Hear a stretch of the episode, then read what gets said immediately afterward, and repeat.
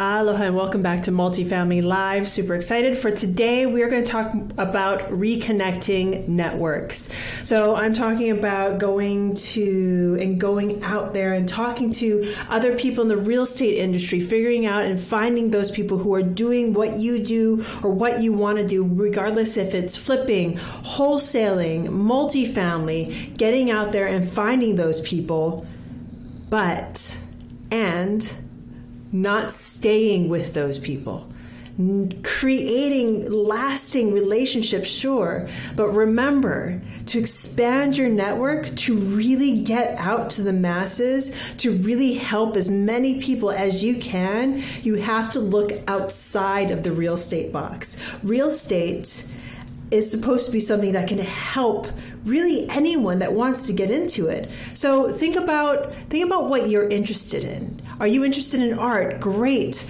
Go to an artist meetup, go to a museum, start engaging people there and start talking about multifamily or whatever it is you're doing in that arena. Are you a doctor? Great. Next time you go to one of your get-togethers, talk about what you're doing to other doctors. Are you in construction? Are you dot dot dot whatever it is that you do. Were you a restaurateur at one point? At one point jason and i were bartenders. I've started reaching out to those in the industry in the bar industry that i used to work at with to see if they want to invest if this is something that they're interested in.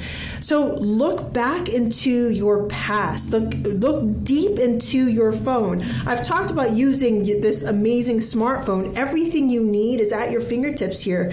But dig deeper. Look at those people who you wouldn't think would even think about getting into real estate. At one point, when I was a bartender, I would have never thought I was going to get into real estate. When I was farming berries in Hawaii, I never thought about getting into real estate.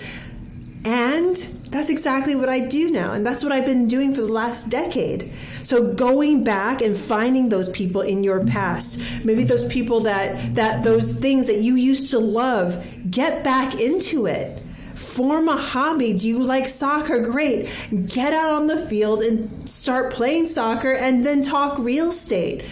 Figure out ways to not only really focus, because you know I'm all about focusing in and really taking what you want to do to the next level, but take a moment to go back and figure out those things that you are really passionate about and not just real estate but those other things in your life that you're passionate about and bring your passion for real estate whatever it might be into that network. This is how you expand your network. This is how you start helping people.